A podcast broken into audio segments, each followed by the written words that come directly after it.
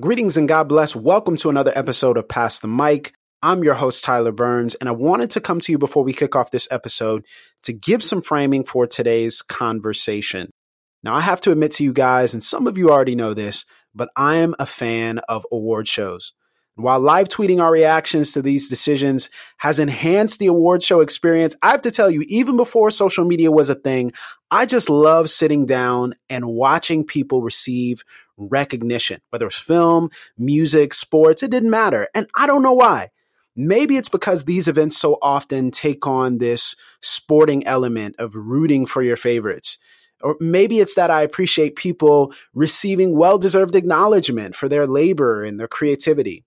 But whatever it is, any award show that comes on is something I usually sit down and watch. I don't know what it is. But there's a double edged sword to these award shows. While they can give much deserved acknowledgement to creatives who have earned these honors, they can also stir up inevitable controversy. Last week at the Academy Awards, the most prestigious award show in the film industry, they gave out their highest award, Best Picture, to the movie Green Book. And the Oscar goes to Green Book. Now, Green Book is a film that documents the African American classical and jazz pianist Don Shirley, played by Mahershala Ali, and Italian American bouncer Tony Vallelonga, played by Viggo Mortensen, who served as Shirley's driver and bodyguard. Now, according to the film, the two men developed an unlikely friendship through this dangerous journey to concert stops in the racist American Deep South. What made the Green Book victory so vexing to my soul wasn't just the fact that Viggo Mortensen had used the N word on a press junket with co-star Mahershala Ali sitting right next to him. It wasn't just that the director had come forward to apologize for previous inappropriate behavior in the workplace. It wasn't just that the film failed to educate the audience about the necessity and details of the Negro motorist Green Book in the first place.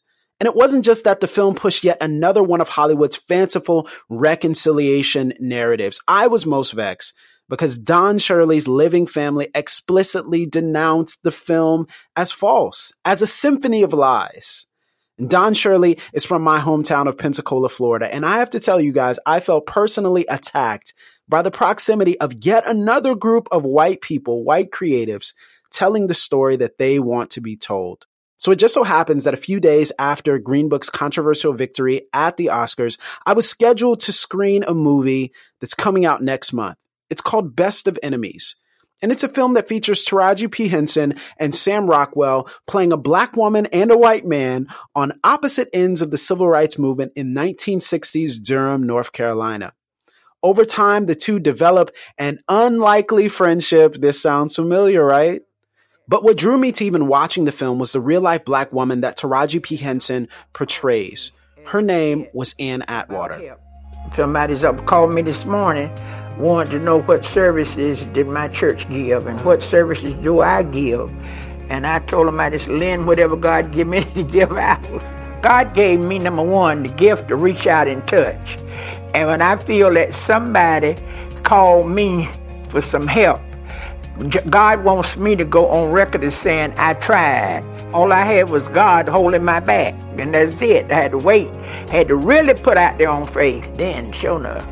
He still got your back? He, got, he still got my back. Ann Atwater was a Southern civil rights activist who organized campaigns to challenge unjust laws and racist systems that disenfranchised black people in the city of Durham. When I read about her personal life and freedom work, I was ashamed that I had known more about her while she was still alive. But the opportunity to watch a film that could teach me more about this amazing black woman activist was something I could not pass up. But after seeing Best of Enemies, I was once again vexed, y'all. It's a Hollywood film that will undoubtedly play well with Southern audiences yearning for racial catharsis. Henson and Rockwell are good in their acting roles as we should all expect. But I came away bothered because of the perspective that the story was told from. It seemed like instead of learning more about Ann Atwater, the focus was seemingly on Rockwell's character, the recovering white supremacist C.P. Ellis. There were tropes that bothered me and portrayals that made watching the film more than a bit uncomfortable at times. Maybe it's the proximity of the Green Book controversy, but I have to be honest with you, I just felt bothered by it. I wanted this to mainly be a story about Ann Atwater, not another story about the recovery of a white supremacist through an unexpected friendship. And was this even historically accurate? That was my question. So to get to the bottom of my concerns, we decided to have a conversation with someone who knew Ann Atwater personally and was mentored by her in the principles of freedom work. His name is Jonathan Wilson Hartgrove. He knew her so well, in fact, that he's the director of the School of Conversion, an education center that Ann Atwater devoted her time to as a freedom teacher, mentoring young activists on the principles of freedom organizing for change. You might have heard of Jonathan's name in connection with the Reverend Dr. William Barber. He worked with Dr. Barber on the reclamation of the Poor People's Campaign and co authored a book with him called The Third Reconstruction. Jonathan's most recent solo book is entitled Reconstructing the Gospel Finding Freedom from Slaveholder Religion. Listen, I have no desire to bash this film, but maybe considering the film subject and considering the woman that it's supposed to be about, we could have an honest conversation and wrestle with this and let you, the audience member, decide if you want to watch the film or learn more about the story. So, in the spirit of Ann Atwater's commitment to risky dialogue, listen to Jonathan Wilson Hartgrove and I have a transparent conversation about Hollywood's idea of magical blackness, faith in the freedom movement struggle, the power of anger, and most importantly, the real story of Ann Atwater. This is Pass the Mic. Dynamic voices for a diverse church. This is Pass the Mic. Jonathan, thank you so much for joining us here on Pass the Mic. Oh, it's so good to be with you. Thanks for having me. And it would be remiss of us to have you on the podcast and not talk about your most recent book, Reconstructing the Gospel, with a an incredible subtitle, which is Finding Freedom from Slaveholder Religion. And we were talking a little bit about the book before we press record on this broadcast. So I want to give you the opportunity to share part of your story and what motivated you to write this book. Yeah, well, this this has really been my life journey. Um, I grew up in the Southern Baptist Church in North Carolina and uh, grew up in the heyday of the moral majority movement when that was really coming to be. I didn't realize it at the time, but have have since uh, learned that that was really about uh, a, a, political movement trying to co-opt uh, faith and the faith of uh, the people who raised me. So um, hmm. I have learned from prophetic Black Christians uh, that that pattern of using religion to push back against moral movements is rooted deeply in the uh, resistance to abolitionism in the 19th century, and that a slaveholder religion was developed and called Christianity in order to do that. So, learning the patterns of slaveholder religion and how they have continued, um, although to justify things other than slavery, but other kinds of deep injustice uh, and sin, that that's been an important part of my life. So, I wanted to write that down and uh, this book is an attempt to do that. And you mentioned prophetic black Christians. And in the course of our discussions, you shared with us your story of how you met Ann Atwater, uh, the subject of the film Best of Enemies, and also a personal friend of yours and someone who was extremely important for the city of Durham, extremely important for all of us to know. Can you share how you met her and the relationship that you had with her when she was alive? Yeah, she's she's one of these uh, prophetic teachers. I mean, she is very much my spiritual mother in the freedom movement, and I learned so much from her. When I moved to Durham in 2003, she was uh, widely recognized as you know an elder in the movement and as mm-hmm. uh, a, a, deeply committed uh, community activist and organizer. And so uh, I went to her and said I wanted to learn what she knew and she said, "Oh, what what I know is simple. It's just it's just basic organizing." I said, "Well, it's, it's basic to you, but that's what I want to know." she said, "Well, I, right, right." Then I can tell you how I do what I do. I said, "All right, tell me." She said, "She said uh, all I got to do to do what I do is I've got to listen to you long enough to learn what you want, and when I know what you want, I'll help you get it." And when we get halfway to what you want, I'll tell you what I want.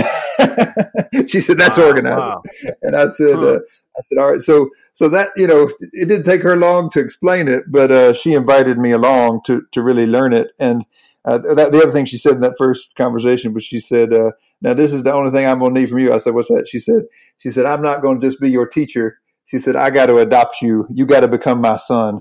And so uh, that that was very much um, uh, how we became family with one another, and and that's really her. That was her vision for everything she did, to hmm. to to kind of mother the beloved community. You know, to to bring people in to tell the hard truths about what we do to one another, what we keep doing to one another, both interpersonally and systemically, to tell those hard truths, but to to always do it with this deep deep love that believed that people can be can change and can become part of something that um, that we can't even imagine so often. And I think it's a it's a wisdom that's so deeply needed in our country right now, so deeply needed in our world. Hmm. And that's true. It's a it's a very timely story. Both your book and then the connection as well to Ann Atwater is it's a timely message of organizing. It's a timely message of love. And as you mentioned, the beloved community. And I have to admit to you, that when you first brought this to our attention and when you shared this with Jamar and I, mm-hmm. I wasn't as familiar as I should have been with Ann Atwater's story. Mm-hmm. And in studying her, honestly, I felt ashamed because I said, how do I not know who she is mm-hmm. um, uh, better than what I did before? And so my question is, why do you believe her story hasn't been told? Why hasn't her story been shared more widely? Or have, have, have I just missed it? It doesn't seem like she's mentioned with some of the names in the South that yeah. um, you know pushed the freedom movement. Yeah, no, it's a it's a failure of Christian imagination for one thing. It's also a it's also a failure of American history. But I but you know it's not just about her, right? I mean, uh, she was an incredibly uh, powerful and visionary woman. But uh, I don't want anybody who sees this movie or hears about her to think that she was exceptional. You know, I think that's mm-hmm. kind of the the the kind of white liberal thing to do when you hear a story like this is right. to say, "Oh, what an exceptional person." No, no, she there was there was nothing exceptional about her, and she never thought there was. She understood herself to be deeply connected to a tradition of black women organizing in the South. She knew dozens of other women like her, and you know when when she flew to Texas in the '80s for Rosa Parks to give her the Rosa Parks Award. Uh, you know, she was just she was just going to meet with another sister. Uh, so we have told stories in ways that elevate, you know, someone like a Rosa Parks or someone like a Martin King to some sort of, you know, half saint status, uh, but in a way that I think distances them from the communities that made their work possible. And Ann is one of many, many people who have been uh, the anchors of those kind of communities throughout the South and the Southern Freedom Movement for for just decades. Now, how do you feel it's your responsibility? You talked about this a little bit that in your closing conversations with Ann Atwater before she passed, that mm-hmm. she had she had given you a task, she had given you a charge, something that you were supposed to do as it relates to her memory, but then also beyond that as it relates to the freedom movement. What did yeah. she tell you to do, and why do you feel that that's important for us as a church to emphasize right now? Yeah. Uh, so she very much knew this this movie was going to come out, and uh, and she began to realize that she was not going to live to see it. When she had first received the uh, manuscript of the screenplay from Robin Bissell, who who wrote this, and uh, you know when when he sent it to us, uh, we learned who he was because when we Googled him, he was just then producing the Hunger Games. So this was somebody you know who's right. very established in Hollywood, but but had heard this story and he wanted he wanted to tell it. And so I I read the screenplay and I said, you know, like any Hollywood film, it's going to zoom in on particular people yes, and it's going to zoom in on a particular moment. So so this is a story about two weeks of her life, really, you know, in, in which uh, during a a campaign uh, or not a campaign, but during a a, a federally uh, mandated process here in Durham, the schools were desegregated and the uh, agent who uh, was sent to do that, his name is Bill Riddick. Uh, Bill decided that the way to bring the community together to have that conversation was to get the polar opposite leaders in town to agree to co-chair it. So she agreed to co-chair with the man who uh, had been the leader of the local Ku Klux Klan and you know whom she had wanted to kill on multiple occasions. And uh, you know it was just unimaginable that they would do something together, except that he told them, you know, if either of you don't do it, the other one's going to get to do it by themselves. And so they both said, well, of course, you know, we're, we're not going to let them have it. So, mm-hmm. so they were kind of forced right. together in this story. And, uh, and, and, and I knew, you know, when I, when I read the screenplay and talked to her about it, that that, you know, that was necessarily going to focus in on one particular thing. But, but I promised her, and we established here in Durham uh, an Ann Atwater Freedom Library to kind of uh, continue uh, the, the legacy of her work. I promised her that uh, to the best of my ability, I would introduce people to that deep organizing tradition that that had raised her up and that she had continued to teach people. Uh, you know, to the very end of her life, the last decade of her life, she taught uh, faith rooted freedom movement organizing uh, out of the School for Conversion here where I work. So so we're committed to um, to introducing people to that, and that's why we produced this Bible study. That you know, if folks are going to see the movie, we, we want them to really dig into how Ann read the Bible and and how the whole movement that she wants to invite people into has read Scripture as really a call necessarily to be in relationship with God by being in in, in a, a an organized pursuit of justice with your neighbors.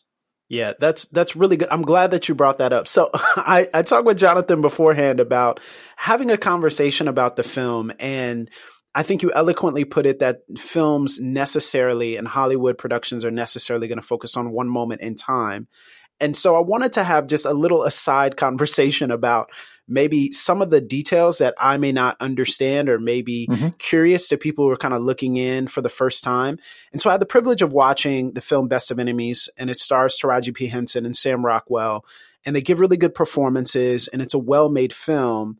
And what, but what drew me to the film is the idea that I would learn more about Ann Atwater. Mm. And in studying her, I felt like this was a great opportunity to, to tell a story about a woman who, while not magical in the way in which Hollywood would like to portray, uh, had just a very deep well of, and you mentioned it earlier, a deep well of wisdom, a deep well of understanding. It's, she seemed like she went through so many things. Mm. But when I got to the film, I felt that it was told almost exclusively through the lens of the white supremacist C.P. Ellis. Mm. And I wanted to ask you from what you understand, how instrumental was their relationship? How instrumental was their friendship because it seems to me that when we talk about this change, when, when, it, when we talk about desegregation of schools, in the framing of the film, it makes it seem like he was an essential part of the the, the desegregation of schools, mm-hmm. but it seems like it, it, was more so an intentional part rather than an unintentional, coincidental part. Like he was dragged along by the people who wanted justice and wanted freedom uh, for young black kids in that mm-hmm. area. Mm-hmm. So, from your perspective and what you understand, how important was her relationship with CP Ellis? Because the film makes it seem one way. And I just wanted to say, is that true? is that really how it was? Yeah. Because it seems like the story that you wouldn't believe, even if Hollywood wrote it, but mm-hmm. it seems like some of it's accurate. So, what would you say to that? Well, I think their relationship prior to the film, and I hope I haven't actually seen the film, but I but I hope it comes out that you know that they were clearly at odds with one another and were familiar with one another, uh, but but frankly, you know, hated one another. Um, I mean, mm-hmm. you know, uh, uh, in reflecting on it later, uh, you know, Ann used to say, um, uh, you know, I wanted to kill the man, and I know he wanted to kill me. Like they were, they just had no imagination of uh, even you know the the possibility of working together. And one piece of the story of their friendship that I do think is really important to highlight is that it, it was the brilliance of black organizing. It was, you know, mm. Bill Riddick having this conviction that if if he was going to bring people together, he was going to have to find a way to persuade them that it was in their self interest to be at the same table. And that in the midst of that, you know, a woman like Ann had the good organizing sense to listen to him and to learn what he wanted. And when she was able to convince him that she had heard what he wanted and that she wanted to help him get it, that is, that she wanted to help him uh, pursue a future for the schools that would be good for his children as well as hers, uh, that I, I, think that did have a profound um, impact on him and on the, the, the change in the school system. So for the rest of their life, they did remain friends. She delivered the eulogy at his funeral. I mean, they, they, they did remain close. But I, I, think what's the part of the story that, that isn't told in the film is that, you know, he didn't just sort of tear up his Klan card in front of the town at the end of this meeting, but but he became an organizer. He became a union organizer here in town and worked for workers' rights for the rest of his life. Hmm. Wow. So that's really interesting. And as we think about their relationship, you mentioned it that they both had this deep sense of of hating one another and then also wanting to kill one another. And it's it's fascinating to me because I, I want to know how close this is to the truth because it seems like and the film has certain clips at the end, at the beginning and the end mm-hmm. of them talking. And from hearing the clips, it seems like the film and the clips focus a little bit on it focuses on both of their anger, but it focuses also on Ann's anger. Mm. And it seemed like in certain parts of the film, CP f- seemed a little bit even more composed than Ann, mm. a little bit more calculated than Ann, not smarter, not more not more strategic, mm-hmm. but more calculated. And so my question to you is is is it true that Ann had this deep sense of anger? Because that seems to me like a, a logical, necessary response mm-hmm. to a KKK infested, uh, unjust mm-hmm. society and system. And, and my feeling was, if if I'm in her position and if I'm next to her, I want her to be angry and I want yes. her to be furious. And I want that mm-hmm. not in a mm-hmm. destructive sense, but in a purifying sense right? And so, how close was that to reality? Is it true that she was angry in the passionate, purifying sense, or was it something different than what's being portrayed?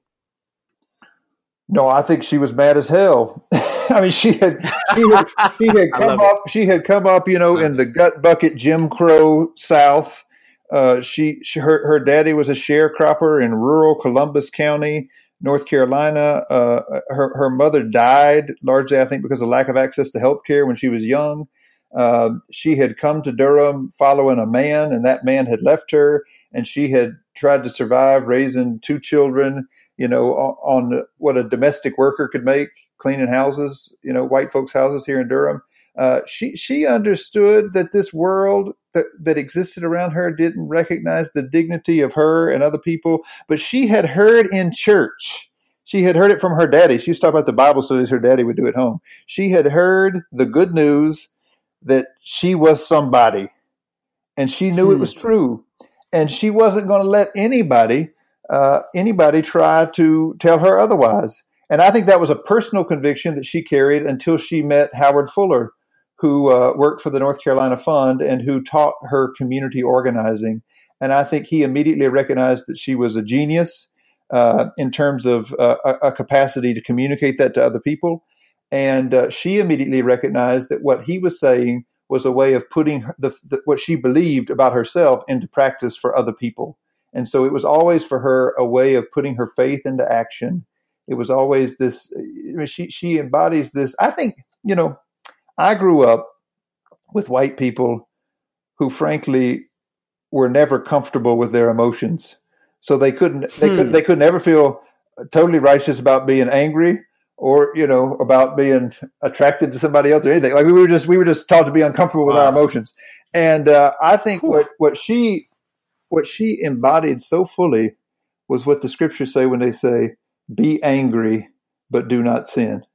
Mm. she, she was mm-hmm. mad as mm. hell, but she wasn't going. She wasn't going to let that keep her from recognizing the humanity in other people and recognizing that that people make decisions every day, and and whatever position you're in, you can make a decision to do something else. And so it doesn't matter if you're the leader of the Klan, if you're the mayor of town, if you you know run a store, you can make a decision today to do things differently. And she always believed in people's potential to do that, and was and was going to confront people about it. You know, if if if you acted mm. like you didn't have time to listen to her, she would, uh, you know, she would holler, and if you didn't listen, she'd slap you in the head and say, "Listen, this this is important. You know, this is important. I'm talking to you." About something that matters to somebody, and you have power to do something about it.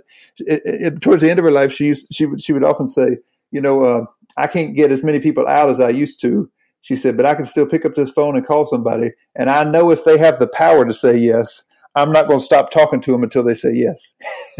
mm, wow, that tenacity, that determination, that is so fast. I love that. Um, and, and you know, you mentioned something that's actually a really good part of the film that I will I will give the film credit for, mm-hmm. and it's this idea that the film honestly portrays both quote unquote sides, and I hate even using that term, but both sides, mm. whether it's from a white supremacist perspective or from a freedom organizing perspective, mm-hmm. using the Bible, like prominently using scripture. Mm-hmm. Mm-hmm. And it talks about the expressions of Christianity from two extremes, not the extreme of of left right, quote Yeah. unquote, Yeah. um, or the extreme of different ideologies, but the extreme of slaveholder and and and freedom, Yeah. like the the extreme of the KKK directly using spiritual and Christian references Mhm. to enslave, to keep people down, to oppress, to Mhm. further marginalize. Mhm. And and I do believe that there are intersections with your work. What can Ann Atwater teach the church about a true biblical, honest, justice seeking, freedom loving gospel? Mhm. the the the true unadulterated, pure, peaceable religion that Frederick Douglass would talk about. Mm-hmm. Mm-hmm. I think you're right that um, you know that when CP was drawn to the Klan, there was a whole slaveholder religion that uh, that drew him to that, and I think what Ann recognized there was a there was a kind of compassion in her imagination that allowed her to see that the Klan was the only organization that had ever told him he mattered. He was a poor white Mhm. man in the South. You know, he didn't Mhm. he didn't live up to the glorious image of whiteness, uh, you know, of, of of success and you know male prowess in society. He he didn't have that going for him. So the Klan was the only organization that had ever told him you matter, and you you know you matter because you can rally people who are going to you know stand up for our folks or, or or whatever. And I think she recognized in that that that she had something in the gospel that she had always heard at church that he needed.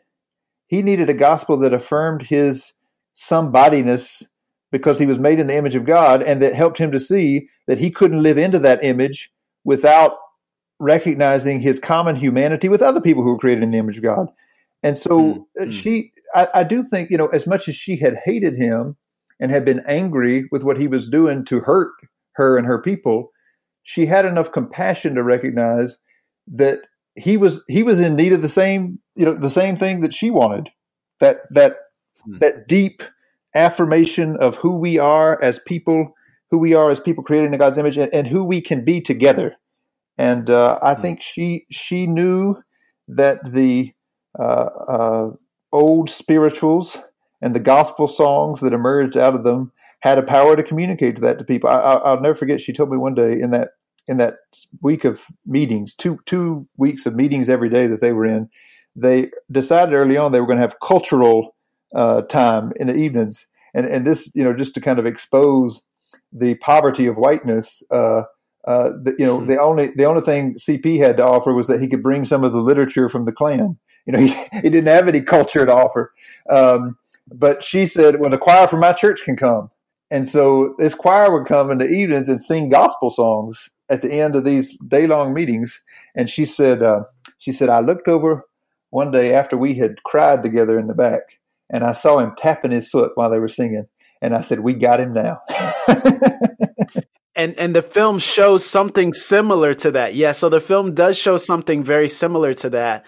And it's really that's that's very interesting that you bring that up because and and if we can talk about CP for a second, I think it is important to see him reckoning with the way in which and the film does do this in a in a certain line, reckoning with the way in which the Klan got him and Mhm. how if he accepted the Klan's premise, he had a problem now because he had he had such proximity Mm, with these black Christians and these black citizens that now he would have to view them differently because if he accepted the Klan's premise yeah. and some of the Klan's messaging, he, he would he followed it to its furthest extent, so to speak. Yeah. Um, my question is, do you know if he ever reckoned with with his past sins, Mm. and did he ever reckon with some of the terror that he inflicted? Because one of the things that I I, I think is is concerning in some of these types of movies Mhm. is that you see, you know, very explicit white supremacist terrorism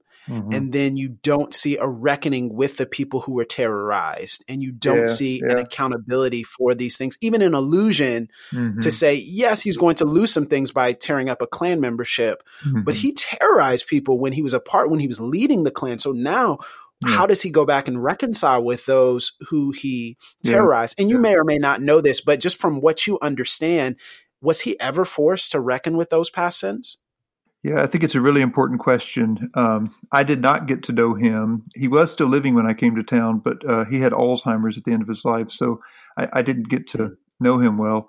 Um, I do know his family, and uh, and I do know from Ann, uh, you know, the, the the life that he lived after that. And I think one of the ways he had to reckon with his past was that um, he had to live the rest of his life knowing that the people he had hated were now the only people he had because the the Klan completely rejected him. You know, he he would go to Ann's church to worship because um, because nobody wanted to have really? anything to wow. do with him in the community that he had been part of.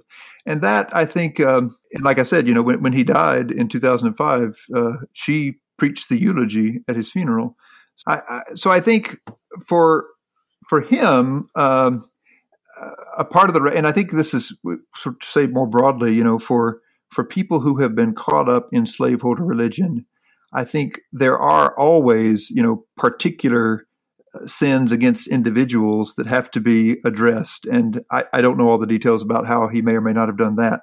But I think in addition to that, and this has been part of my own journey too, uh, those of us who have been caught up in slaveholder religion, if we're honest about repentance, we also have to be honest about the systems that we have helped to prop up and perpetuate. Right. And right. what I do know is that in his work as an organizer, uh, he was committed for the rest of his life to uh, to, to bringing white and black people together uh, to organize uh, against the economy that had used racial division to prop up some elites so that a, a vast majority of people in this town remained poor.